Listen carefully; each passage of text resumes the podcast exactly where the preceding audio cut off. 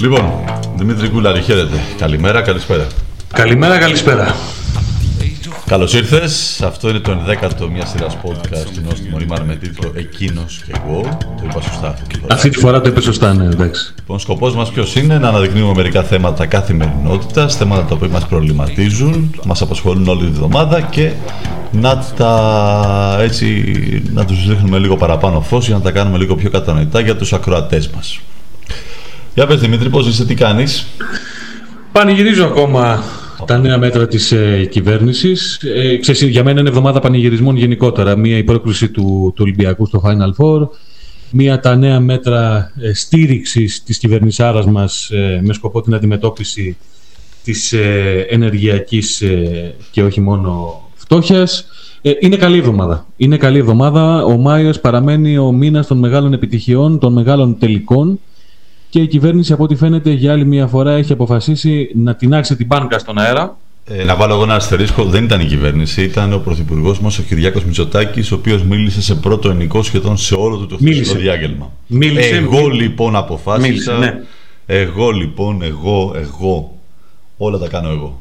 Ε, κοίταξε, έχουμε ξαναπεί και σε προηγούμενα podcast ότι ε, ο, ο Κυριάκος Μητσοτάκης πορεύεται, αν θέλεις, ε, με έναν ε, τρόπο που φαίνεται να κάνει προσωπική, να υλοποιεί την προσωπική του ατζέντα σε ό,τι έχει να κάνει ε, με την πολιτική στη χώρα.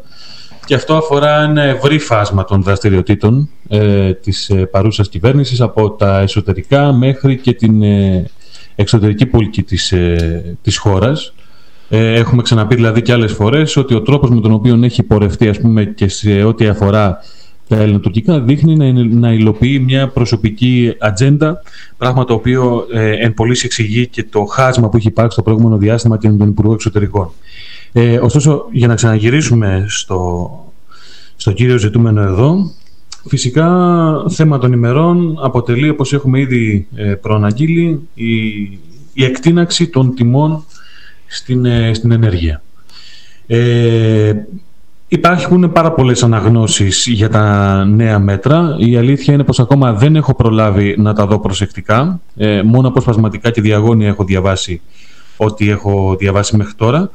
Ε, ωστόσο, νομίζω βλέποντας το δείγμα γραφής της παρούσας κυβέρνησης σε ό,τι αφορά άλλου είδους κρίσεις κατά τη διάρκεια της θητείας μέχρι τώρα και φυσικά αναφέρομαι πρωτίστως στην υγειονομική κρίση, ε, που περάσαμε το, τα δύο προηγούμενα χρόνια και συνεχίζουμε φυσικά να, να περνάμε γιατί από ό,τι φαίνεται το φράγμα των 30.000 θα το πιάσουμε, θα το σπάσουμε, θα το ξεπεράσουμε. Ε, νομίζω ότι για άλλη μια φορά έρχεται ε, να φτιασιδώσει ουσιαστικά την έμεση ε, τις έμεσες παροχές προς τους ε, ολίγους και να τις βαφτίσει η, η νέα κυβερνητική πολιτική ή μάλλον η νέα μητσοτακική πολιτική ως ε, προστασία των ε, πιο ε, ευάλωτων κοινωνικών ομάδων. Το σίγουρο πάντως είναι ότι η ρήτρα αναπροσαρμογής έχει τεράστια ρήτρα σε ό,τι αφορά την πραγματική ζωή. Ε, θα αναφερθούμε στη συνέχεια και σε συγκεκριμένα στατιστικά δεδομένα που δείχνουν το μέγεθος ε, της καταστροφής που έχει επέλθει σε ένα πολύ σημαντικό κομμάτι των ε, Ελλήνων πολιτών, του πληθυσμού δηλαδή της, ε, της χώρας, που από ό,τι φαίνεται κατά την ε, λογική του Γιώργου Αυτιά παραμένουν αφιλότιμοι.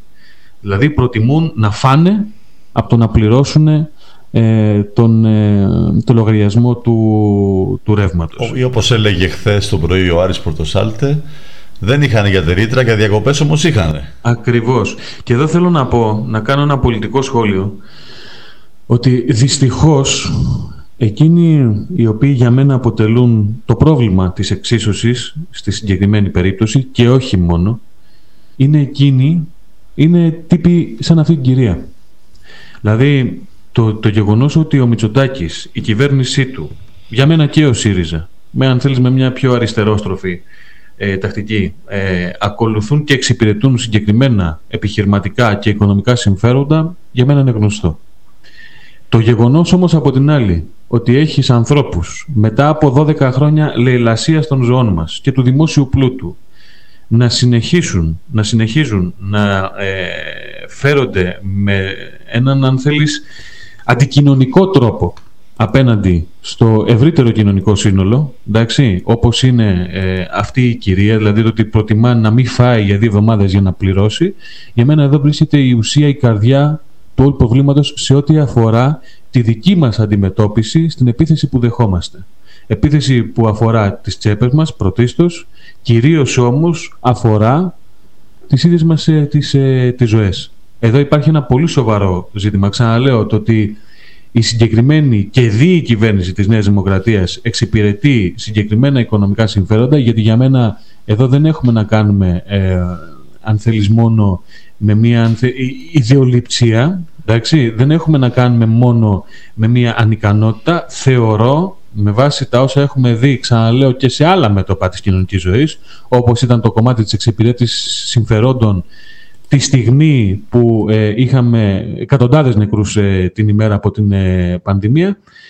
για μένα λοιπόν το, το πρόβλημα έγινε στην αντιμετώπιση, σε αυτή την παθητική αντιμετώπιση της επίθεσης που, που δεχόμαστε. Αυτό είναι το, το ζητούμενο εδώ. Ναι, κοίταξε, η επίθεση που δεχόμαστε ουσιαστικά είναι επίθεση... Γιατί μιλάμε για μια βίαιη αναδιανομή εισοδήματος, έτσι. Αυτή είναι μια βία, βίαιη αναδιανομή προς τα πάνω. Ε, κοίταξε, εδώ πέρα έχουμε δύο-τρία σημεία τα οποία πραγματικά ε, δεν ξέρω αν θα ερωτηθούν ή αν θα απαντήσουν βέβαια γι' αυτό σε οποιαδήποτε καθημερινή ενημέρωση, γιατί ο κ. Οικονόμου είναι τόσο ικανός στο κομμάτι της επικοινωνίας που είναι αστείος ο τρόπος με τον οποίο απαντάς σε ερωτήσεις των δημοσιογράφων. Εδώ λοιπόν έχουμε ένα κομμάτι ε, επιδότησης προς νοικοκυριά το οποίο επιδοτείται από τον ε, κρατικό προπολογισμό.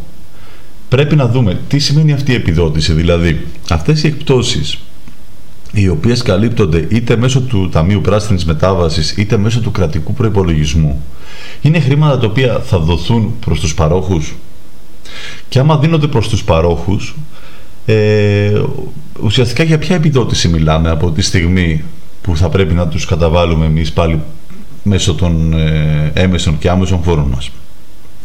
Ένα θέμα είναι αυτό. Δεύτερο, η επιδότηση η οποία ανακοινώθηκε χθες και αφορά ε, τις ε, πρώτες και κύριες κατοικίες μόνο άμα μπορούν αυτές να διασταυρωθούν μέσω εντύπων της εφορίας είτε να είσαι ιδιοκτήτης δηλαδή είτε να νοικιάζεις ε, κλπ. Ε, έχουν ένα πάρα πολύ σημαντικό αστερίσκο. Τα 600 ευρώ τα οποία είναι ταβάνι, δηλαδή 100 ευρώ το μήνα, ε, είναι ποσό το οποίο ε, συμψηφίζεται με την ε, έκδοση που ήδη έχουμε πάρει αυτό το εξάμεινο. Δηλαδή θα δούμε όλους τους λογαριασμούς μας ότι υπάρχουν, υπάρχει κάποια έκπτωση που στα έντυπα της ΔΕΗ αναγράφεται και με μεγάλα γράμματα περήφανα μπροστά μπροστά, στις υπόλοιπες εταιρείες ε, αναγράφεται σε άλλα σημεία ότι στο λογαριασμό σας είχατε συνολικά έκπτωση εγώ στο τελευταίο για παράδειγμα είχα, στο πρώτο τελευταίο που κοίταξα μάλλον, 35 ευρώ.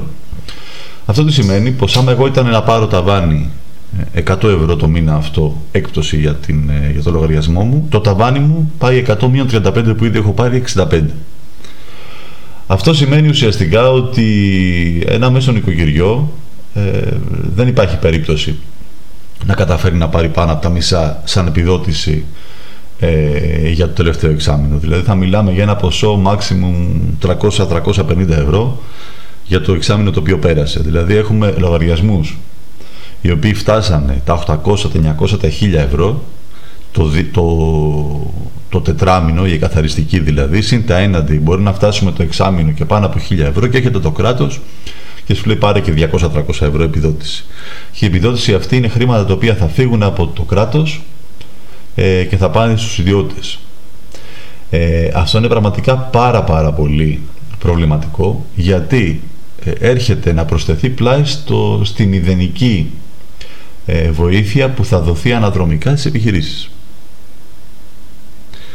Ε, οι επιχειρήσεις, θεωρώ εγώ, ειδικά οι μικρομεσαίες, οι μικρές και μεσαίες επιχειρήσεις, ε, ίσως έχουν χτυπηθεί ακόμα περισσότερο από τα νοικοκυριά τα νούμερα. Πώς το είναι, πώς το εννοείς αυτό; Το εννοώ όταν, ε, όταν είναι μια επιχείρηση ατομική με έναν-δυο ανθρώπους που δουλεύουν μέσα και φτάνουν ένα, το μήνα από εκεί που πληρώνανε 7-8 εκατοστάρια να πηγαίνουν στα 2-2,5 χιλιάρικα.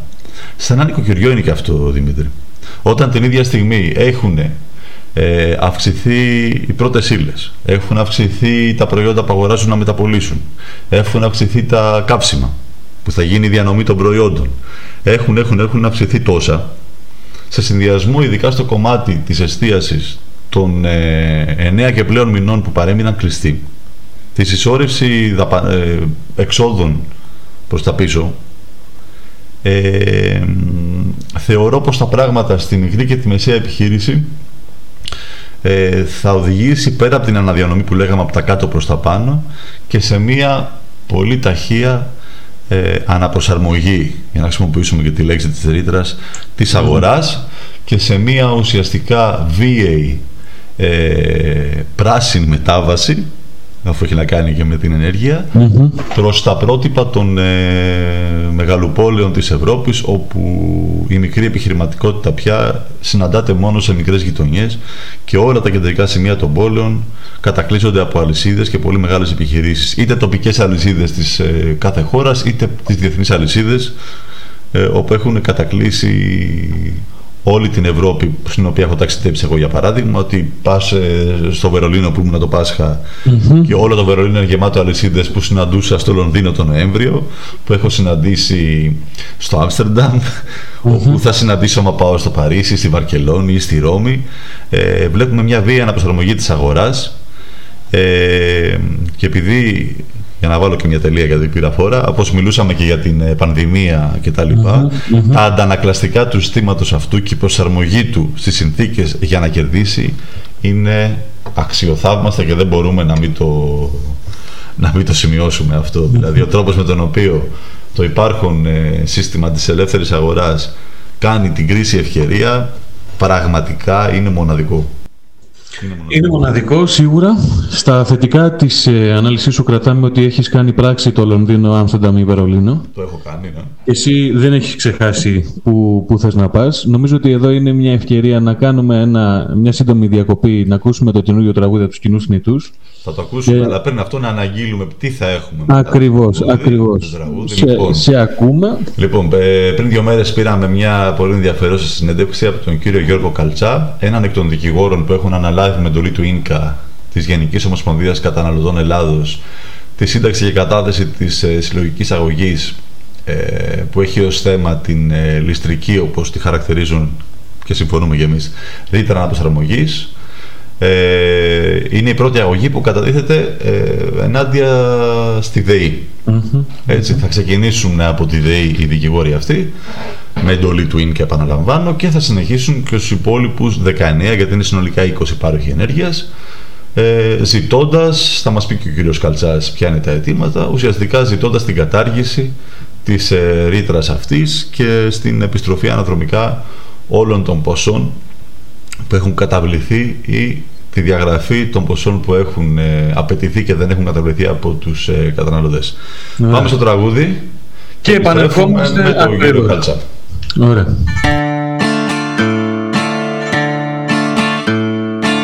Είμαι απ' τα παιδιά που δεν κάθονται καλά Την έχω καταλάβει από μικρό στη ζαβολιά Δεν κάνω τσιμουδιά όσο πέφτουνε κορμιά Ήμουν και θα είμαι από εκείνα τα παιδιά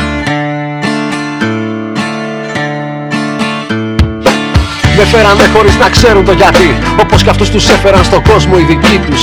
Και πάει λέγοντας σε τούτη εκδοχή Αφού σε κάθε εποχή δεν είχε νόημα η ζωή τους. Να παντρευτούν και να κάνουνε παιδιά Να βγάλουν λεφτά να πάρουν σπίτι και αμάξι. Για τους ρωτήσουνε πως είσαστε καλά Αυτοί θα λένε όλα καλά, πολλή δουλειά, αλλά εντάξει. Για αυτούς μετράει να μην φαίνεσαι σκατά Μη στραβομουτσουνιάζεις για τη γειτονιά μιλάει. Για μα τολμήσεις και την πίστη γειτονιά Είσαι από εκείνα τα παιδιά που τα παιδιά τους τα χαλάει. Τέτοιο παιδί θέλει να γίνω από παιδί Και τώρα που μεγάλωσα τέτοιο παιδί να μείνω. Ένα παιδί που δεν θα πίστευε ποτέ πως μια παρθένα γέννησε παιδί κρατώντας ένα κρίνο. Είμαι απ' τα παιδιά που δεν κάθονται καλά. Την έχω καταλάβει από μικρός στη ζαπολιά Δεν κάνω τσιμουδιά όσο πέφτουνε κορμιά.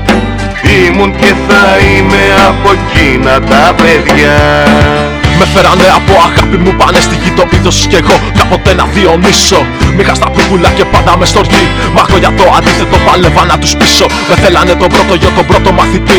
Και τη σημαία του σχολείου μου να την κρατήσω. Κι αφού δεν τα κατάφερα ποτέ στην τελική Αποφάσισα τρεις μήνες στο σχολείο να κλείσω. Άλλοι με είχαν για θέλω κι άλλοι για φυλακή. Πολλές φορές με κάνανε εμένα να μισήσω. Αν ηθικοί να προσπαθούν να πούνε για ηθική. Τότε δεν τους υπολόγισα τώρα ούτε να τους πείσω. Να λένε στον πατέρα μου προσέχε το παιδί Και εγώ να προσπαθώ χίλιες φορές να το εξηγήσω. Γερόλογος που με έτσι είναι επειδή με νουρίσατε πολύ Και τώρα λέω να ξυπνήσω. Είμαι απ' τα παιδιά που δεν κάθονται καλά. Την έχω καταλάβει από μικρό στη ζαβολιά. Δεν κάνω τσιμουδιά όσο πέφτουνε κορμιά. Ήμουν και θα είμαι από εκείνα τα παιδιά Δεν κάνω τσιμουδιά, δεν βγάζω το σκασμό. Όσο η καταστολή θα μας βαράει στο ψαχνό. Όσο οι άνθρωποι ονειρεύονται μονάχα όταν λένε τι θα κάνουν να κερδίζαν το λαχνό. Δεν κάνω τούμπε και χοντρό ψιλοκομμένο Όσο κάθε φτωχό θα το φωνάζουμε καημένο. Όσο θα κλαίμε γιατί φταίει το πεπρωμένο. Η μοίρα του, η τύχη του που του το είχε γραμμένο. Δεν το βουλώνω κι ας με κάνετε θυσία. Για κάθε της κάρτας στη γη φταίει η ιδιοκτησία. Για κάθε πόλεμο, για κάθε πεινασμένο. Για κάθε μισαλόδοξο και λογοτομημένο δεν σωπαίνω δεν σας κάνω τη χάρη, δεν είμαι το καλό παιδί και τάξιο παλικάρι. Όσο έχω την υγειά μου μέχρι κλάβα να κλατάρει Θα τα λέω στη γενιά μου πας και το πάρει χαμπάρι. Είμαι απ' τα παιδιά που δεν κάθονται καλά. Την έχω καταλάβει από μικρός στη σαβολιά Δεν κάνω τσιμουδιά όσο πέφτουνε κορμιά Ήμουν και θα είμαι από εκείνα τα παιδιά. Είμαι απ' τα παιδιά που δεν κάθονται καλά. Την έχω καταλάβει από μικρός στη σαβολιά Δεν κάνω τσιμουδιά όσο πέφτουνε κορμιά. Ήμουν και θα είμαι από εκείνα τα παιδιά. Λοιπόν, επανήλθαμε μετά το κομμάτι. Ε, το νέο κομμάτι από τους τους είναι ένα από τα αγαπημένα μου. Και η αλήθεια είναι ότι δεν μπορούμε να κάνουμε τσιμουδιά όταν πέφτουν κορμιά. Ε, έχουμε αναγγείλει την ε, συνέντευξη που μας παραχώρησε ο κύριος ε, Καλτσάς. Πριν πάμε όμως αυτό θα ήθελα να δούμε λίγο να μπορέσουμε να αποκρισταλώσουμε όσο γίνεται περισσότερο και με μεγαλύτερη ακρίβεια την εικόνα που διαμορφώνουν αυτή τη στιγμή οι πολιτικές της ε, ρήτας αναπροσαρμογής ε, στην ε, ζωή μας. Καταρχάς να πούμε, ε, πριν πάμε στα στοιχεία, να δώσουμε λίγο έτσι, σε αδρές γραμμές τι είναι αυτή η ρήτρα αναπροσαρμογής. Να πούμε καταρχάς ότι αν δεν είσαι ένας άνθρωπος ο οποίος ε, ασχολείται σε συστηματική βάση με αυτού του είδους τα ζητήματα, είναι πολύ δύσκολο να καταλάβεις πώς ακριβώς υπολογίζεται. Εντάξει. Ναι, ναι. Για έναν όρο τον οποίο ε, συναντούμε σχεδόν, όχι σχεδόν, νομίζω σε όλους τους παρόχους ε, ηλεκτρικής ενέργειας και ε, είναι ένας όρος ο οποίος ε, δίνει το δικαίωμα στους ε, παρόχους να αλλάζουν το, το κόστος πώλησης ε, της ε, κιλοβατόρας ανάλογα με το κόστος ε, της ε, παραγωγής της ηλεκτρικής ενέργειας και τις διεθνείς ε, τιμές. Ουσιαστικά λοιπόν για, για κάθε ημερολογιακό μήνα έτσι, υπολογίζεται η χρέωση, η πίστοση αναπροσαρμογής η οποία προκύπτει από τον, ε, από τον τύπο ε, υπολογισμού και πολλαπλασιάζεται με τις ε, κιλοβατόρες κατανάλωσης του ημερολογιακού μήνα. Επειδή αναφέρθηκα προηγουμένως στις διεθνείς τιμές, να πούμε φυσικά ότι ε, οι διεθνείς τιμές στο χρηματιστήριο ενέργειας έτσι, ανεβοκατεβαίνουν συνεχώς με αποτέλεσμα να δημιουργείται ένα πλήρως ασταθές περιβάλλον. Ε, ξαναλέμε λοιπόν ότι ανεβοκατεβαίνουν στο ενεργειακό μπαρμπούτι και η διαφορά μας σε, σε σχέση με τις υπόλοιπες χώρες της Ευρώπης, γιατί φυσικά αυτή η νεοφιλελεύθερης έμπνευση σε πρακτική του χρηματιστηρίου ενέργειας δεν ισχύει μόνο στην Ελλάδα, εντάξει. Ωστόσο, όπως ε, τόνιζε σε πρόσφατο δελτίο τύπου το Ινστιτούτο Καταναλωτών της ε, Κορίνθου, η Ελλάδα είναι η μοναδική χώρα που το 100% της ε, ηλεκτρικής ενέργειας περνά μέσα από το χρηματιστήριο. Ε, ενώ στο σύνολο των ε, υπολείπων χωρών της Ευρωπαϊκής Ένωσης η, η ηλεκτρική ενέργεια που περνά μέσω του, του χρηματιστηρίου της ε, ενέργειας αντιστοιχεί ε, σε κλάσμα της ε, παραγωγής και φτάνει το ανώτατο 30% περίπου. 36, κάπου εκεί, αν θυμάμαι. 38 η Ελβετία. Ωραία, ωραία. Λοιπόν, πρόκειται επομένως για ξεκάθαρη πρακτική κερδοσκοπίας και, και χειραγώγησης. Αλλά όχι μόνο αυτό, πρόκειται και για μια, για μια πρακτική η οποία μεταφέρει στους καταναλωτές όλο το ρίσκο των χορτεμπορικών τιμών. Και αυτό δεν το λέμε εμείς που είμαστε κομμούνια, που είμαστε δογματικοί, ε, που δεν θέλουμε την ανάπτυξη του τόπου κτλ. Και, και μυρ, μυρ, μυρ όλη την ώρα, όπως λέει και ο, και ο Γεωργιάδης.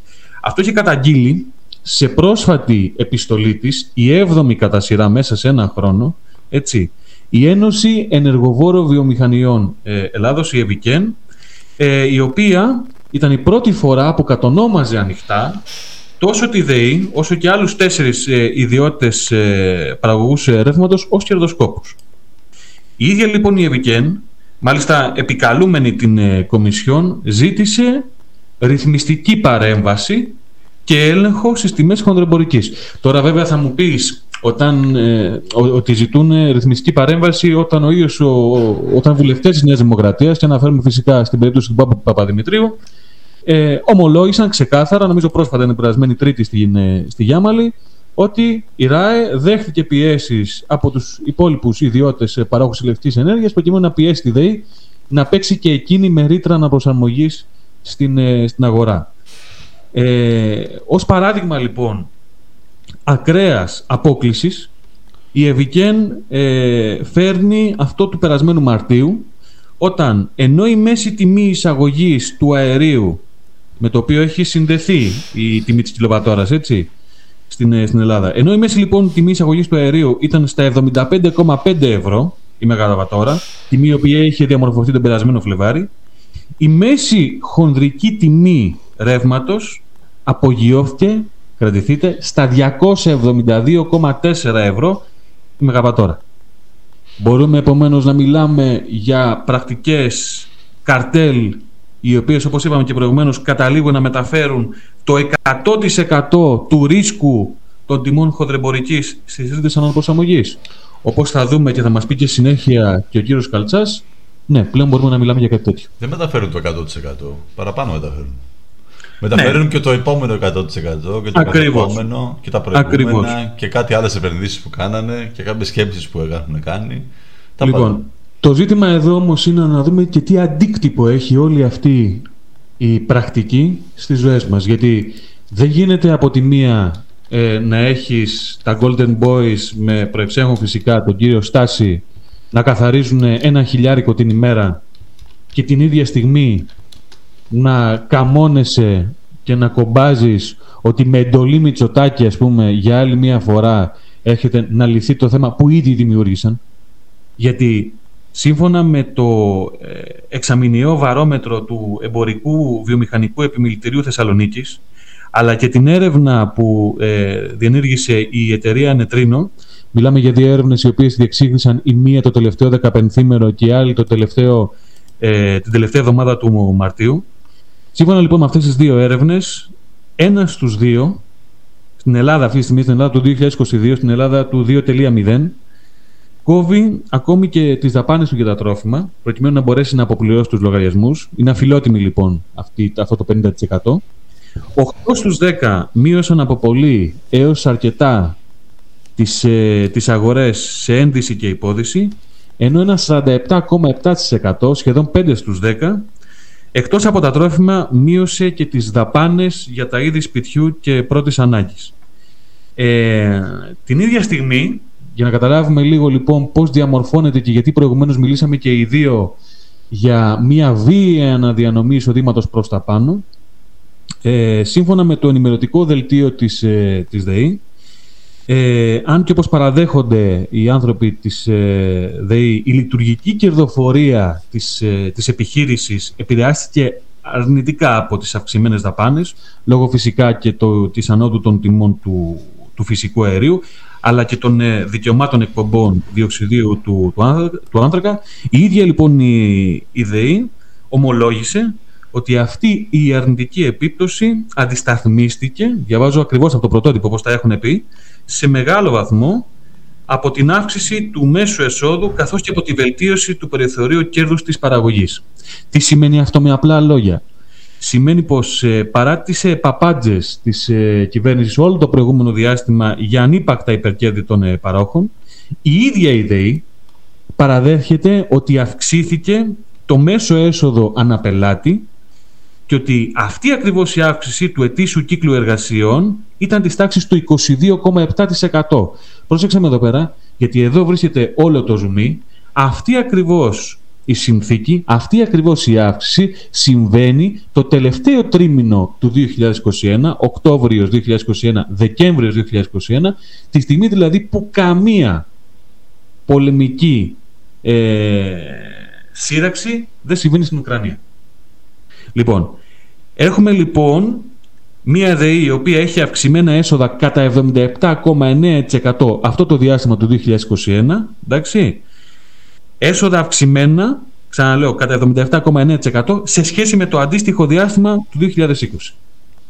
Επομένως και καταλήγω, για να μην κουράζουμε και τους, ε, και τους αγράτες, δεν είναι να απορεί κανείς, όχι μόνο για τη βιλάρα του κυρίου Στάση, εντάξει, δεν είναι να απορεί κανείς και για τον ετσιθελικό τρόπο με τον οποίο ε, στα μέσα Απριλίου η ΔΕΗ επέβαλε αύξηση κατά 36% στα σταθερά τιμολόγια, μιλάω για το ε, My Home Enter, το πρόγραμμα, το οποίο ήταν το τελευταίο καταφύγιο για όσους ήθελαν να αποφύγουν το χαράτσι της ρήτας αναπροσαρμογής. Επέβαλε με το έτσι θέλω 36% αύξηση. Την ίδια στιγμή βέβαια οι, οι, οι υπόλοιποι ιδιώτες πάροχοι, γιατί μιλάμε και η ε, το ΔΕΛΤΑ είναι πλέον κατευθυμισμόν μπροστά, ε, καταργούν, δεν αυξάνουν έτσι, τα συμβόλαια τα σταθερά, καταργούν όμως τα σταθερά συμβόλαια, ενημερώνοντας παράλληλα τους, ε, τους καταναλωτές σύμφωνα με τις υποδείξεις της ε, ρυθμιστικής αρχής ενέργειας. Άρα λοιπόν καταλαβαίνουμε ότι το διακύβευμα είναι τεράστιο. Η, αυτή η πολιτική έχει τεράστια, ε, τεράστιο αντίκτυπο στην πραγματική μας ζωή και θα πρέπει το είπα και τις ε, προάλλες στην εκπομπή του Νόστιμου Μονίμα στο The Press Project, θα πρέπει σε συνδυασμό με, όλα, ως, με όλες τις νομικές ενέργειες και από το ΙΡΚΑ και από την ε, ΕΚΠΙΖΟ κτλ, κτλ. Θα πρέπει λοιπόν σε συνδυασμό με τις νομικές ενέργειες να υπάρχει και κοινωνική κινητοποίηση. Εδώ δεν μιλάμε για, ένα, ε, για μια έφοδο στον ουρανό, εντάξει, δεν μιλάμε για κάτι τέτοιο, μιλάμε για την προσπάθεια τερματισμού της καταβαράθρωσης της καθημερινότητάς μας. Δυστυχώς είναι ένα μέτρο ητοπάθειας.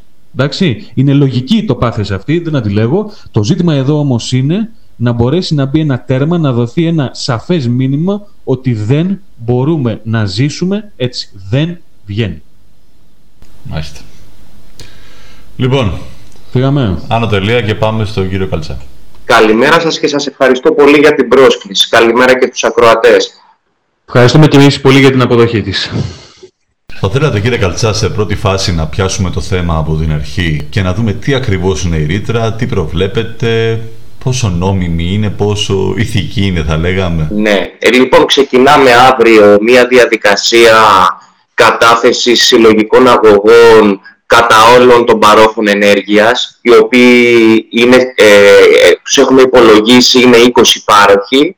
Ξεκινάμε αύριο με το μεγαλύτερο τη ΔΕΗ, καταθέτουμε αύριο το πρωί στο Πρωτοδικείο Αθηνών ε, αγωγή ε, με σωρευόμενη αίτηση ασφαλιστικών μέτρων.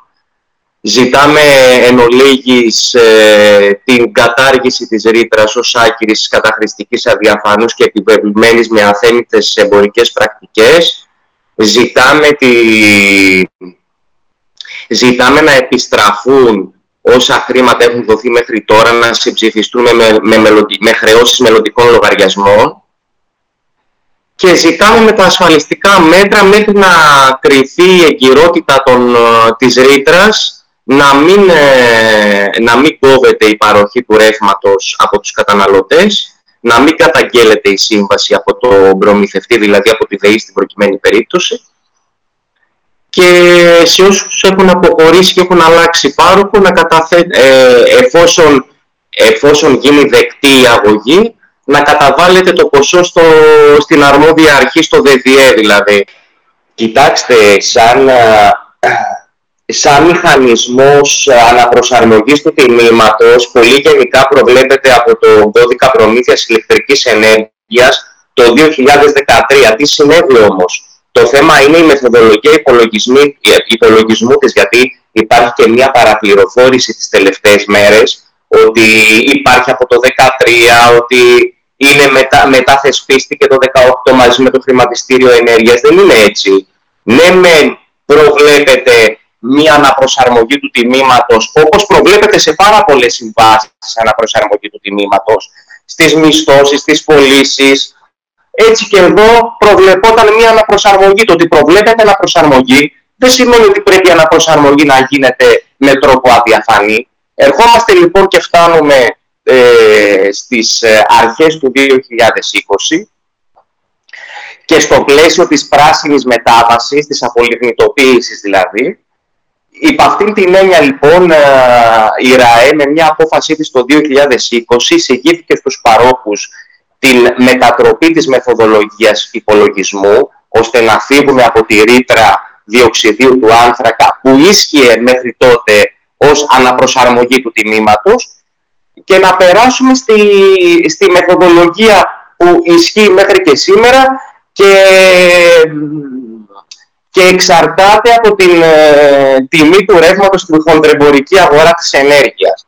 Τι είπε λοιπόν η ΡΑΕ, θέλοντας να επιβάλλει ένα κοινό εργαλείο ουσιαστικά στους παρόχους, τους είπε ότι θα ορίσετε δύο όρια, ένα κατώτατο και ένα ανώτατο, όταν υπερβαίνει η τιμή της μεγαβατόρα το ανώτατο όριο, το οποίο σημαίνει κόστος για τον προμηθευτή, θα υπάρχει δυνατότητα να μετακυλεί το κόστος αυτό στον καταναλωτή, όταν αντίστοιχα η τιμή πέφτει κάτω από το κατώτατο όριο, το, το όφελος αυτό θα αποδίδεται στον καταναλωτή.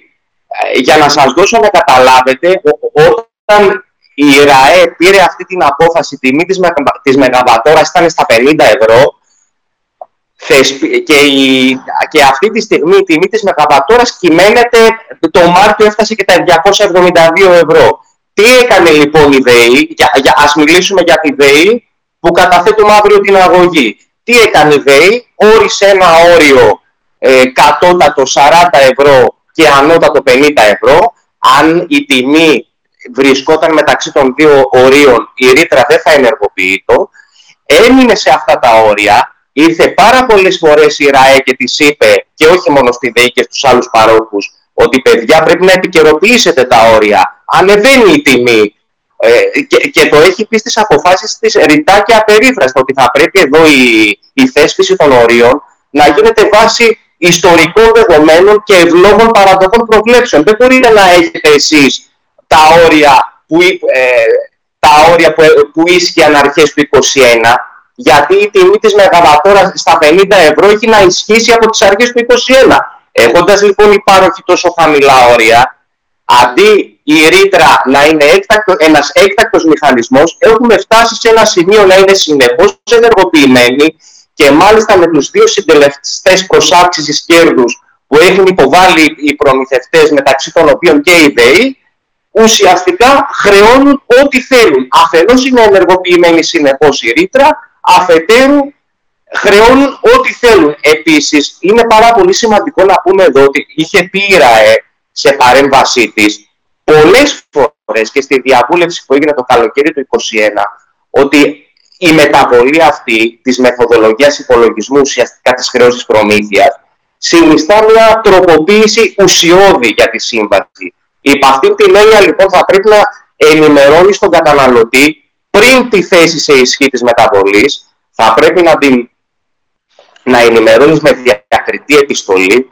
και δεν αρκεί η ενημέρωση μετά τη θέση σε ισχύ της μεταβολής στον επόμενο λογαριασμό από τη θέση σε ισχύ της μεταβολής. Γιατί αυτό έκανε η ΔΕΗ. Σου έβαζε τη ρήτρα, σου, σου άλλαζε τη μεθοδολογία υπολογισμού της χρέωσης προμήθειας και σε έναν επόμενο λογαριασμό σου έλεγε κάτω-κάτω δεξιά ότι από τις 5 Αυγούστου του 2021 έχει αντικατασταθεί η ρήτρα διοξιδίου του άνθρακα με τη ρήτρα αναπροσαρμογής και για περισσότερες πληροφορίες απευθυνθείτε στον ιστότοπο της ΔΕΗ που πραγματικά για να πας να βρεις πώς υπολογίζεται η ρήτρα πέρα ότι εγγενώς εδώ παραβιάζεται ο, ο τρόπος ορθής προσυμβατικής ενημέρωσης όπως λέει ο κώδικας προμήθειας ηλεκτρικής ενέργειας μετά για να μεταβείς πραγματικά στο στο πεδίο που πραγματικά ενημερώνεσαι στον ιστότοπο της ΔΕΗ, πρέπει να επιδοθείς σε ένα κυνήγι θησαυρού.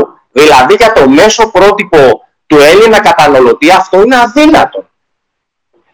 Έτσι λοιπόν έχουμε μια πολλα, πολλαπλή πτυχή της αδιαφάνειας. Έχουμε αδιαφάνεια και στον τρόπο της τιμών και, στο, και, στον όρο σαν όρο, σαν μεθοδολογία υπολογισμού που ένα μαθηματικό μυαλό εξειδικευμένο μπορεί να ανταποκριθεί στην αποκωδικοποίηση της εξίσωσης. Έχουμε αδιαφάνεια στον τρόπο της τιμολόγησης γιατί δεν ενημερώνει τον, τον καταναλωτή ως θα έπρεπε και πριν τη θέση σε ισχύ της μεταβολής ούτε του λέει ότι έχεις το δικαίωμα να καταγγείλεις αζημίως τη σύμβαση και να αλλάξεις πάροχο. Και έχουμε μια, ε, ε, επιτρέψτε μου την έκφραση, ε, δεν μπορώ, μια φοβερή αδιαφάνεια στο γεγονός ότι απλά σου έχει το ποσό της ρήτρας χωρίς να σου αναλύει το, πώς, ενώ θα έπρεπε να το κάνει πάνω στο τιμολόγιο, δεν σου αναλύει πώς υπολογίζεται, πώς αναλύεται η μεθοδολογία υπολογισμού της ρήτρας αναπροσαρμογής. Αλλά πρέπει να μεταβείς... Ναι. Ναι, όχι, ολοκληρώσει και θα, και θα ρωτήσω, ναι. Όχι, όχι, ολοκλήρωσα το τεχνικό κομμάτι, το ολοκλήρωσα. Ε, με βάση αυτά που μας λέτε, αλλά και με, την, ε, και με τη δική μας ε, έρευνα, αλλά και όσα ακούμε όλο αυτό το, το διάστημα, εγώ έχω μία απλή απορία. Ε, τι είναι αυτό που άλλαξε και έφερε τη ρήτρα αναπροσαρμογής στους λογαριασμούς της, ε, της ΔΕΗ; Δηλαδή, ε, βλέπω ότι συνδέθηκε αυτή η νέα πρακτική στον υπολογισμό της, ε, του, στο μηνιαίο υπολογισμό τέλος πάντων της, της ενέργειας, του λογαριασμό, με την ε, μετάβαση την ε, ενεργειακή, με την απολυτικνητοποίηση, με τις ε, φιλοπεριβατολογικές πολιτικές κτλ. Γιατί συνέβη αυτό; Κοιτάξτε, αυτό είναι αυτό ήταν το προσχημα mm-hmm. της, της πράσινης μετάβασης, της επολυκνητοποίησης κτλ. Γιατί σας είπα και προηγουμένως ότι όπως εφαρμόστηκε η μεθοδολογία του υπολογισμού με τα όρια που εφαρμόστηκε, με τα οποία είναι όρια, επαναλαμβάνω, των αρχών του 2021, με αποτέλεσμα η ρήτρα από ένας έκτακτος μηχανισμός να είναι συνεχώς ενεργοποιημένοι. Έφτιαξαν λοιπόν μία, ε, μία, ένα μηχανισμό, επιτρέψτε μου την έκφραση, γιατί αυτό είναι. Έφτιαξαν ένα μηχανισμό άντλησης υπερκερδών, έφτιαξαν ένα μηχανισμό βίας αναδιανομής του εισοδήματος, γιατί δεν μπορεί ο καταναλωτής όταν συνάπτει μία σύμβαση να έχει στο μυαλό του ότι ακόμα και ο πιο ενημερωμένος και ο πιο εξειδικευμένος περί τα οικονομικά ή τα μαθηματικά δεν μπορεί να έχει στο μυαλό του αυτός ο καταναλωτής ακόμα και αν θεωρήσουμε για την οικονομία της συζήτησης ότι μπορεί ενδεχομένως να προβλέψει μια μικρή διακύμανση στις τιμές αλλά επουδενή δεν μπορεί να φανταστεί ότι ίσως μελλοντικά κάποια στιγμή δεν αρκεί ο μισθός του για να αποπληρώσει ένα λογαριασμό. Την ίδια στιγμή που το αντισυμβαλόμενο μέρος βλέπετε τι γίνεται. Έχει 800 εκατομμύρια ευρώ κέρδη, μοιράζει δεξιά και αριστερά yeah. στα στελέχη μπόνους, ο διευθύνων σύμβουλος αμείβεται με 1000 ευρώ την ημέρα. Δηλαδή σκεφτείτε τι οικονομική και ηθική ανισορροπία υπάρχει στη σύμβαση. Βέβαια, μόνο, η, μόνο η ΔΕΗ το τελευταίο τρίμηνο του 2021 έχει, έξω, έχει έσοδα αυξημένα κατά 77,9% σε σχέση με το ίδιο διάστημα του 2020. Αυτό σας λέω. Αυτό ακριβώς λέω δηλαδή και είναι πολύ σωστή η παρατήρησή σας γιατί εδώ έχουμε να κάνουμε με μία σύμβαση. Δεν μπορεί να ο μισθωτός και ο άνεργος και η χείρα η, από το νέο Ηράκλειο, ε, σας, μου έρχονται παραδείγματα τώρα στο μυαλό, να πρέπει να πληρώσει 800 ευρώ ρήτρα που είναι πάνω από τη σύνταξή της ή ακόμα, ακόμα και μια μικρομεσαία επιχείρηση να καλείται να πληρώσει 4 και 4,5 και 5.000 ευρώ λογαριασμό ρεύματος. Και την άλλη στιγμή το αντισυμβαλόμενο ε, μέρος να επέρεται ότι έχει αυξηθεί η μετοχή και ότι ο διευθύνων σύμβουλος παίρνει ένα χιλιάρικο τη μέρα. Αυτό δηλαδή είναι αντίκειται σε κάθε έννοια καλή πίστη και συναλλακτικής ευθύτητας. Έχουμε να κάνουμε και, και, και, μάλιστα έχουμε να κάνουμε ένα πρόβλημα διαστρωματικό. Δηλαδή, ακουμπάει τον άνεργο, τον μισθωτό και τον συνταξιούχο που προφανώς για αυτούς τους ανθρώπους πια το πρόβλημα είναι υπαρξιακό. τίθεται ζήτημα επιβίωσης και είναι και ζήτημα πολιτισμού σε τελική ανάλυση. Δεν μπορείς, δεν, δεν μπορεί να, ο άλλος να, να αναλώνει το δώρο του Πάσχα για να πληρώσει το λογαριασμό της ΔΕΗ και να διαβάζει στην εφημερίδα ότι ε, ο διευθύνων σύμβουλος του προμηθευτή του που του έχει πουλήσει την ηλεκτρική ενέργεια χτίζει ανάκτορος του τσιά. Δεν, δεν, δεν μπορεί να συνεχιστεί αυτό. Θα γίνει έκρηξη κοινωνική. Κύριε Καλτσά, να δούμε λίγο και το κομμάτι του χρηματιστηρίου ενέργειας.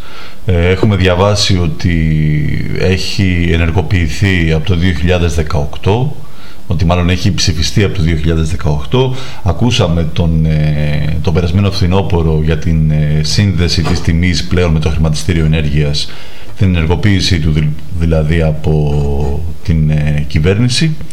Ε, εμείς γιατί έχουμε απόλυτη σύνδεση της τιμής της ηλεκτρικής ενέργειας με την τιμή φυσικού αερίου, ενώ το φυσικό αέριο ε, συμμετέχει μάξιμου με 40% στο ενεργειακό μείγμα της ε, ηλεκτρικής παραγωγής της χώρας.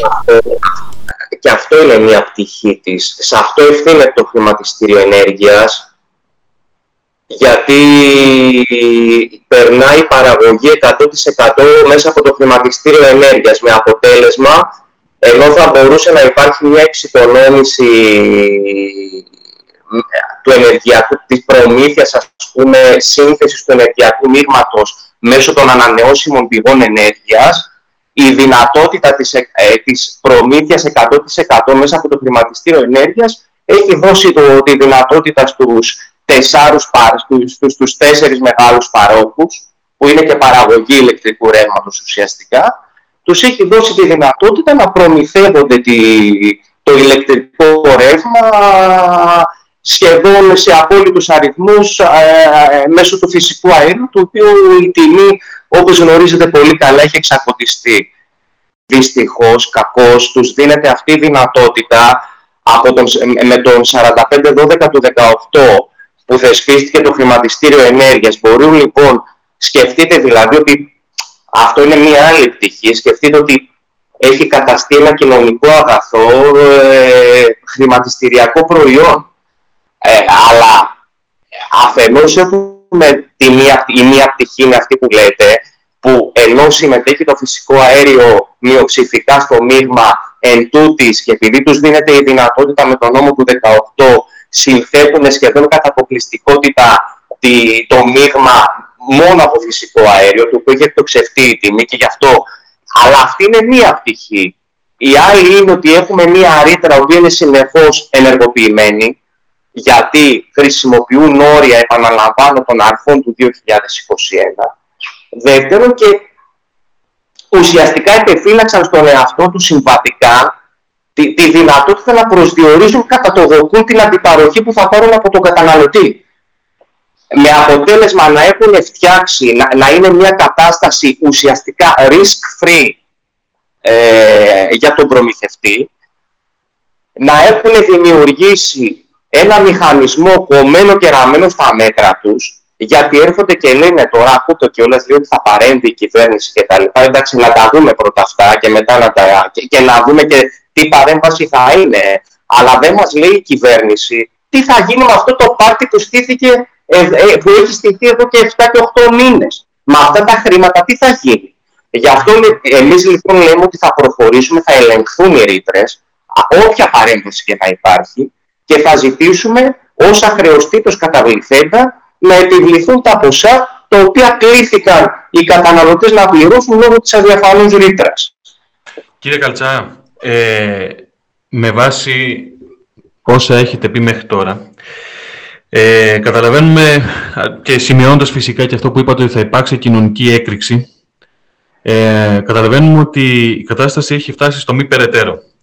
Αυτό που εγώ προσωπικά δεν μπορώ να αντιληφθώ είναι τι δεν βλέπουν τόσο οι κυβερνώντες, όσο αν θέλετε και οι ίδιοι οι πάροχοι ε, της ε, ενέργειας υπό την έννοια ότι, να το πάμε μια μπακαλίσκη λογική, απλή λογική, λαϊκή ε, λογική, ότι θέλουν τα λεφτά τους.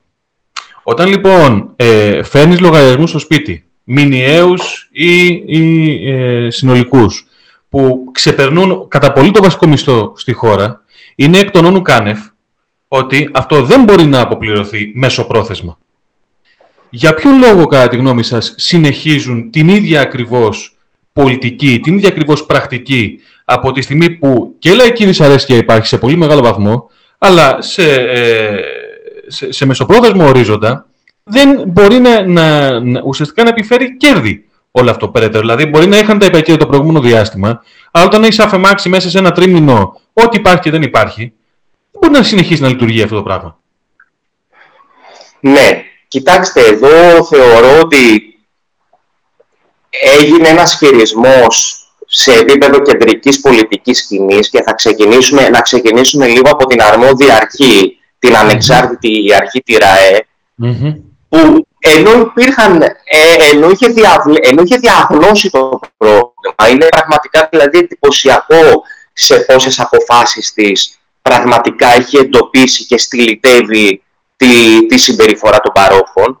Πλην όμως, ε, και ενώ έχει ξεκινήσει με πρωτοβουλία της ίδιας και στο πλαίσιο εναρμόνισης τη, με, μια κοινοτική οδηγία, έχει, ενώ έχει ξεκινήσει ευρεία διαβούλευση, επειδή έχει διαπιστώσει το πρόβλημα, σκεφτείτε το καλοκαίρι του 2021, μιλάμε για το καλοκαίρι του 2021, ε, δηλαδή πόσοι, ε, 7-8 μήνες πριν τον πόλεμο στην Ουκρανία, για, για να ξέρουμε τι λέμε δηλαδή. Ενώ έχει διαπιστώσει το πρόβλημα πριν το καλοκαίρι του 2021 και το καλοκαίρι του 2021 ξεκινάει τη διαβούλευση, γιατί υπήρχαν πολλοί ιδιώτες πάροχοι πλην ΔΕΗ που εφήρμοζαν τη ρήτρα ήδη από τα τέλη του 2020. Ήδη λοιπόν έχει διαπιστώσει η ΡΑΕ το πρόβλημα στη μεθοδολογία υπολογισμού, στον τρόπο της ενημέρωσης του καταναλωτή κτλ. Τους λέει εν πωλής ότι η, η, η συμπεριφορά σας είναι αδιαφανής Έρχεται λοιπόν το καλοκαίρι του 2021, τους κάνει μια πάρα πολύ συγκεκριμένη πρόταση ότι θα πρέπει να μπει πλαφόν στη ρήτρα, συν πλήν 30% και είναι χαρακτηριστικά γιατί έχουμε καθίσει και έχουμε διαβάσει αναλυτικά τι υπόθηκε στις διαβουλεύσεις.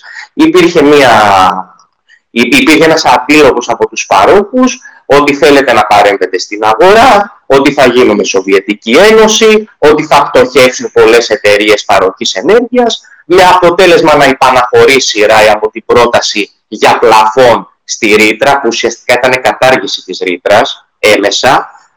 Υπαναχώρησε λοιπόν από αυτή την πρόταση, ενώ ήταν η εκπεφρασμένη βούληση της αρμόδιας αρχής να μπει περιορισμό σε όλο αυτό, γιατί είχε διαπιστώσει τι συμβαίνει, ότι χρησιμοποιούνται όρια τα οποία δεν είναι επικαιροποιημένα, ότι εδώ υπάρχει μια διαφανής και αθέμητη εμπορική πρακτική κτλ.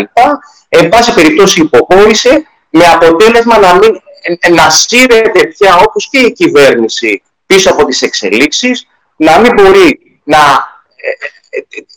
να ελέγξει την κατάσταση. Μιλάμε πια για μια κατάσταση ανεξέλεγκτη, γιατί όταν έπρεπε να επιδείξει την πολιτική βούληση και την πυγμή επειδή έβλεπε το πρόβλημα που θα πάει και σας λέω ότι ε, μιλάμε για μια περίοδο 8-9 μήνες πριν τον πόλεμο στην Ουκρανία. Ενώ τότε λοιπόν έπρεπε να πάρει αποφάσεις, να πιέσει τους παρόχους και το αρμόδιο Υπουργείο, η αρμόδια αρχή δεν έχει αποφασιστικό χαρακτήρα, ας, ας της δώσουμε ένα ελαφρυντικό ότι εισηγείται, ε, δεν θα μπορούσε να επιβάλλει πράγματα αλλά τουλάχιστον σε επίπεδο κεντρικής πολιτικής ε, ε, σκηνής θα μπορούσε το αρμόδιο Υπουργείο Ενέργειας να, να φωνάξει τους παρόνους και να τους πει «Κοιτάξτε κύριοι, η αρμόδια αρχή έχει εντοπίσει αυτό, θα εφαρμόσετε, θα εφαρμόσετε τη ρήτρα αλλά με ένα πλαφόν, ώστε να μην καταλήξουμε εδώ που καταλήξαμε». Γιατί αυτό συνέβη όταν δεν λαμβάνεται μία απόφαση την κρίσιμη στιγμή και όταν πρέπει, ε, έστω και με ένα χαρακτήρα προληπτικό, μετά τρέχουμε πίσω από τις καταστάσεις. Θεωρείτε ότι ήταν προϊόν ε, ιδεολειψίας ή πολιτικού αναλφαβητισμού; Αυτή ακριβώς η κατάληξη. Ναι, κοιτάξτε, εδώ μπορούμε να πούμε ότι είναι ένας συνδυασμός και των δύο. Δηλαδή, από τη μία έχουμε ναι, μια ιδεολειπτική προσέγγιση της, ε, της κατάστασης, ότι θα γίνουμε Σοβιετική Ένωση, ότι θα παρέμβουμε στη, σε, σε μια σύμβαση ιδιωτική εν Ε, και από την άλλη νομίζω ότι έχουμε και, μια, και έναν επαρκή χειρισμό, δηλαδή. Ε, μπορεί να είναι και πιο απλή, πολύ πιο απλή αποκωδικοποίηση. Μπορεί να ήταν ένας λανθασμένος χειρισμός από την πλευρά της κυβέρνησης, όπως έχουμε δει και σε άλλα επίπεδα της, ε, της επικαιρότητας τα τελευταία χρόνια, τη διαχείριση της πανδημίας, τη διάφορα έτσι. Κοιτάξτε, εγώ, εγώ σας το είπα και στην αρχή αυτό, εγώ δεν πιστεύω ότι, δηλαδή, δεν πιστεύω ότι η πρόβλεψη για αναπροσαρμογή είναι απριόρι κακή.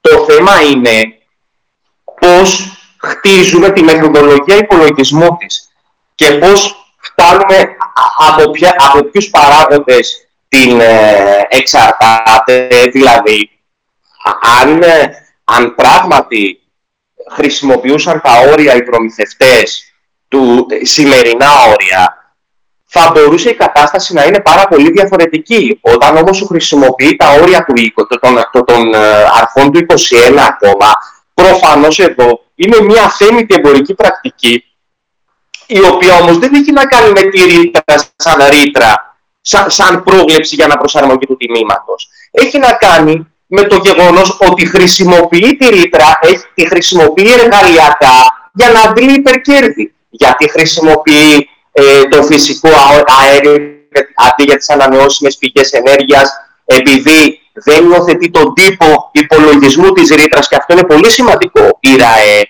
μεταξύ των άλλων, τους είχε προτείνει συγκεκριμένο τύπο, πολύ πιο ευκρινή και εύληπτο. Πλην όμως δεν τον εφήρμοσαν.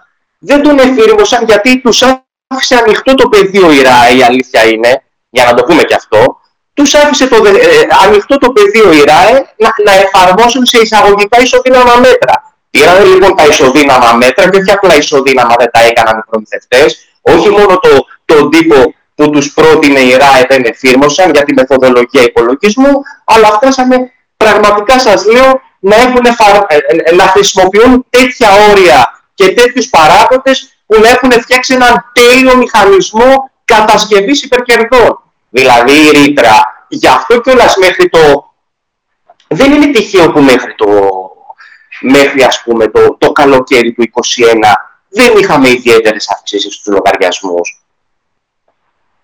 Δεν είναι η ρήτρα σαν ρήτρα, σαν πρόβλεψη που, είναι, που θα πρέπει να τη δαιμονοποιήσουμε και είναι, και είναι κακή. Είναι ο τρόπος που τη χρησιμοποιούν είναι οι εξισώσεις που χρησιμοποιούν, είναι ο τρόπος που ενημερώνουν τον, τον, τον καταναλωτή, είναι ότι έρχονται και του αλλάζουν μονομερό τη σύμβαση και του βάζουν τη ρήτρα, ενώ μπορεί να έχει υπογράψει συμβόλαιο σταθερής τιμολόγησης. Είναι δηλαδή μια σειρά από ενέργειες, οι οποίες τελικά αυτές κάνουν τη ρήτρα αδιαφανή και καταχρηστική στον τρόπο που χρησιμοποιείται μέσα στη σύμβαση. Βέβαια κύριε Καλτσά, έχουμε δει και σε άλλες περιπτώσεις όταν ένα δημόσιο αγαθό όπως είναι η ενέργεια δίνεται ε, αγρότυπωσή σε ε, ιδιώτες και ουσιαστικά δημιουργούνται με αυτόν τρόπο μονοπόλια, νομίζω ότι ε, είναι ε, ε, απριόρι ε, ξέρουμε πάρα πολύ καλά πού θα καταλήξει ε, αυτή η πορεία και ο τρόπος ε, υπολογισμού, αλλά και η ίδια η μεθοδολογία που ακολουθείτε.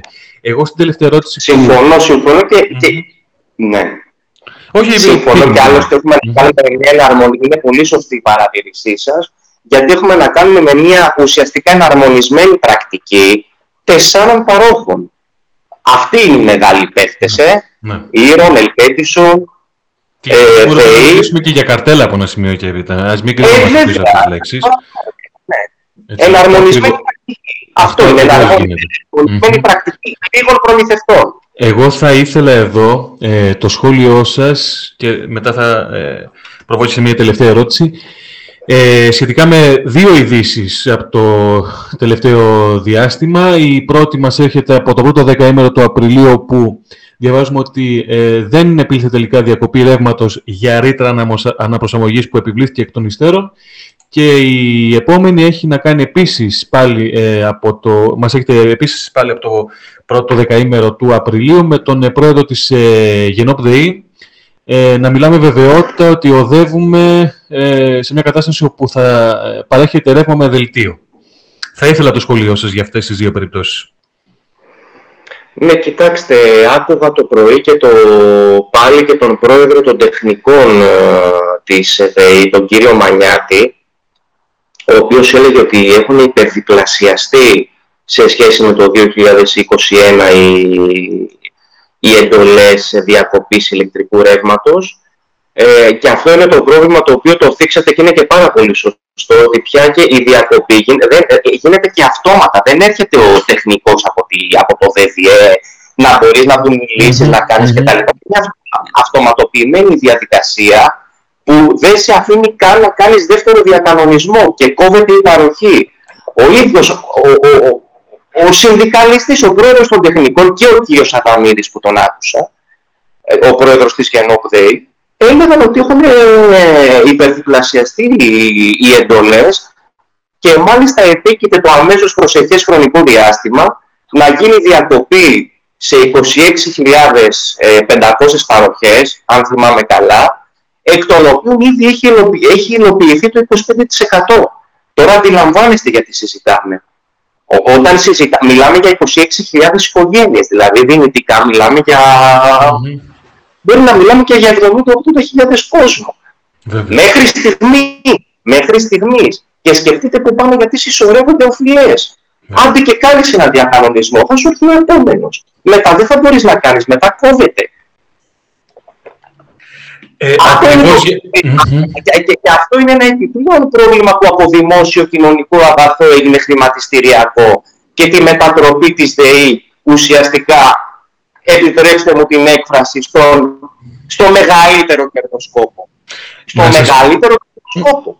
Να σας πω την αλήθεια μου, ακριβώς και, και εγώ εκεί εντοπίζω το πρόβλημα και μάλιστα ακούγοντας ε, πρόσφατα σε κάποιο ραδιόφωνο ε, ένα στέλεχος αξιωματικής αντιπολίτευσης ουσιαστικά να βγάζει έξω από το κάδρο την ύπαρξη του χρηματιστηρίου ενέργειας ε, νομίζω ότι θα πρέπει τόσο εσείς από την ε, πλευρά του μάχημου ε, νομικού αλλά όσο και εμείς από τη δημοσιογραφική κάλυψη της όλης υπόθεσης θα πρέπει να επισημαίνουμε συνεχώς το τεράστιο πρόβλημα που ενέκυψε ε, μετά την ε, θριαμβευτική, θα λέγαμε, είσοδο του χρηματιστηρίου ενέργειας ε, στη ζωή μας. Ε, και θα ήθελα εδώ, ως καταληκτικό σχόλιο, ναι. να μας πείτε ουσιαστικά τι πιστεύετε, τι προσδοκάτε ότι θα επιφέρει αυτή η μαζική αγωγή εναντίον των παρόχων ενέργειας. Κοιτάξτε, καταρχά, καταρχήν να πούμε ότι είναι το ύψιστο ένδικο το οποίο προβλέπεται στη νομοθεσία για τους καταναλωτές. Ε, ε, σκεφτείτε ότι έχει θεσπιστεί ειδικά για να προάγει τη συλλογική δράση, εξού και συλλογική αγωγή. Νομιμοποιούνται μόνο πολύ, υπό πολύ αυστηρές προϋποθέσεις καταναλωτικές ενώσεις να τις ασκούν προσβλέπουμε εμείς σε μια μαζική συμμετοχή. Ε, είναι ανοιχτή η συμμετοχή. Ήδη έχουν συνταχθεί μαζί μας ε, 1.500 καταναλωτές και προσβλέπουμε μέχρι την εκδίκαση τους, η οποία θα είναι σύντομη λόγω του χαρακτήρα και των νομοθετικών προβλέψεων, αλλά και επειδή είναι ένα ζήτημα μείζωνος σημασίας, κοινωνικής σημασίας, τους καλούμε να πυκνώσουν τις γραμμές του καταναλωτικού κινήματος και όσοι, γιατί αυτή είναι η δύναμή μας. Δηλαδή, αν είναι να πάμε να δικάσουμε, λέω εγώ σε ένα, ένα μισή μήνα και να είναι στην Ευελπίδων 5 με 10 καταναλωτές, καλύτερα να μην πάμε να δικάσουμε. Οπότε αυτή είναι και η δύναμή μας.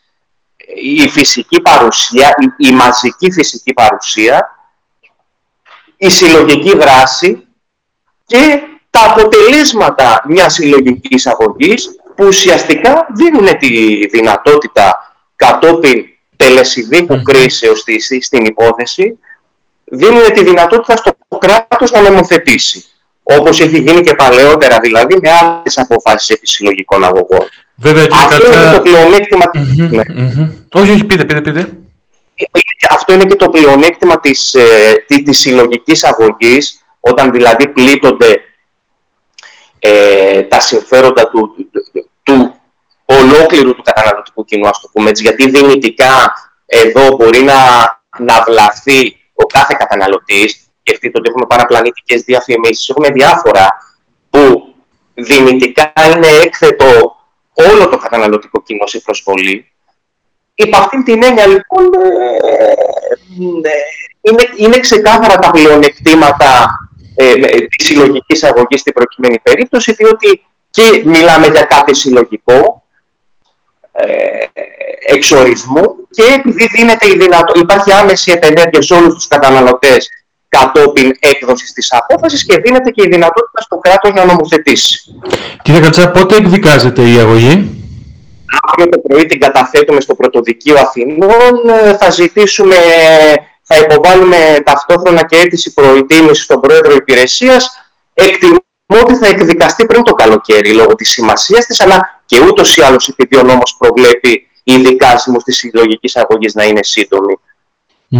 Μέχρι τότε, μέχρι την εκδίκαση θα μπορούσαν να, να λάβουν και άλλα ε, άτομα μέρος; Δεν σας άκουσα. Μέχρι την εκδίκαση λέω. Ε, μέχρι την εκδίκαση βεβαίως, υπάρχει δυνατότητα συμμετοχής σε όποιον καταναλωτή το επιθυμεί. Εμείς δεν θα αφήσουμε κανέναν ακάλυπτο. Υπάρχει ο δικονομικός τρόπος να συμμετάσχει όποιος θέλει και να εγγραφεί μέχρι την εκδίκαση της υπόθεσης. Οι ενδιαφερόμενοι δηλαδή, πού θα μπορούσαν να, να, ενημερωθούν σχετικά; Έχει συσταθεί, έχει συσταθεί ειδική ιστοσελίδα. Mm-hmm. Είναι στα λατινικά συλλογική με δύο L, S, Y, L, O, G, I, K, I, ε, συλλογική, in, ε, συλλογική pavlainca.gr όπου υπάρχουν πολύ εύχριστες πληροφορίες και μπορεί να κατευθύνουν τον καταναλωτή να συμμετέχει, αλλά και υπάρχουν και ερωτήσεις, απαντήσεις σε, σε οποιαδήποτε απορία και αν έχει. Και υπάρχουν και, και υπάρχουν, έχει συσταθεί ειδική γραμματεία ε, της συλλογικής αγωγής τα τηλέφωνα επικοινωνίας είναι 211 0135 199 και 211 0135 200 ε, κάθε μέρα από Δευτέρα ως Παρασκευή είναι ανοιχτή γραμματεία από τις 9 μέχρι τις 8. Και Καλτσά, σε ευχαριστούμε θερμά. Ευχαριστώ, ευχαριστώ πολύ, να είστε καλά. Να είστε ευχαριστώ, γεια σας. Ευχαριστήσουμε λοιπόν τον κύριο Καλτσά για την ε, πολύ ωραία τοποθέτηση της διευκρινήσεις. Και θα ήθελα εγώ να ζητήσω από τους ακροατές και γενικά από όλους τους φίλους και κατηδία όσο μπορέσω θα το κάνω ε, να συμμετάσχουμε όλοι στον αγώνα των ε, ανθρώπων αυτών. Ε, το ποσό είναι πολύ μικρό. Η συμμετοχή μπροστά στα ωφέλη τα οποία θα έχουμε οικονομικά και απέναντι στην, ε, ε, στην ίδια μας συνείδηση ότι πρέπει κάτι να κάνουμε για όλα αυτά που περνάμε και είναι το ελάχιστο που μπορούμε ε, αλλά να μην τους αφήσουμε μόνους τους, θα πρέπει να είμαστε δίπλα τους ε, σε κάθε δικαστικό αγώνα, να είμαστε εκεί όσοι μπορούμε με τον τρόπο μας, όσοι περισσότεροι, ε, τόσο και καλύτερα. Αυτό που ήθελα να πω και εγώ και αυτό θα είναι και το καταληκτικό σχόλιο για το σημερινό podcast είναι ότι ουσιαστικά θα μπορούσαμε να είχαμε αποφύγει όλη αυτή την κατάσταση θα μπορούσαμε να μην τρέχουν οι πολίτες στα δικαστήρια με τις μαζικές αγωγές εάν υπήρχε η νομοθετική πρωτοβουλία από την πλευρά της κυβέρνησης να τελειώσει το θέμα εδώ. Γι' αυτό και προηγουμένως ρώτησα αν υπάρχει ζήτημα ιδεολειψίας. Για μένα είναι ζήτημα ιδεολειψίας, αλλά και πολιτικού αναλφαβητισμού. Υπό την έννοια ότι όταν είσαι ε, ιδεολογικά τυφλωμένος, ιδεολειπτικά μάλλον τυφλωμένος, ε, πολύ απλά δεν μπορείς να έχεις ε, ευθυκρισία ε, και σωστή ανάλυση, τοποθέτηση για το κοινωνικό υποκείμενο. Δηλαδή, τι ε, αντιδράσεις θα γεννήσει ε, θα γεννήσουν οι συγκεκριμένες πολιτικές αποφάσεις που λαμβάνουν. Και θα συμφωνήσω, άλλωστε και εγώ αυτό είπα λίγο νωρίτερα. Ε, θα πρέπει να είμαστε δίπλα σε αυτούς τους ανθρώπους, να συνεχίσουμε να, να αγωνιζόμαστε και να επικοινωνούμε και εμείς το θέμα όσο μπορούμε και να μην ξεχνάμε πως δεν πρέπει να παραδίδουμε ε, έτσι mm-hmm, τις mm ζωές μας σε πολιτικές αποφάσεις οι οποίες ε, πραγματικά ε, είναι τόσο απέναντί μας και είναι τόσο ταγμένες υπέρ των ε, ολιγαρχών, γιατί και εδώ έχουμε ολιγάρχες, δεν έχει μόνο Ρωσία ολιγάρχες, ε, των ολιγαρχών οι οποίοι ε, μεταφέρουν πετρέλαιο, παράγουν ενέργεια, ελέγχουν τα μέσα μαζικής ενημέρωσης, βρίσκονται παντού και ελέγχουν τον πλήρη κοινωνικό και πολιτικό βίο της χώρας. Ναι. Ε, εγώ επιμένω πάντως σε αυτό που είπα και πριν ότι ε, το ζήτημα δεν έχει να κάνει μόνο με το γεγονός ότι δεν, κρατιώ, δεν κρατώντουσαν οι, οι σημερινοί κυβερνώντες έχει να κάνει με την επιλογή και από την, θα σου έλεγα, και από τις Βρυξέλλες αλλά και από την προηγούμενη κυβέρνηση να μπει το δημόσιο αγαθό της ενέργειας στην παρμπουτιέρα.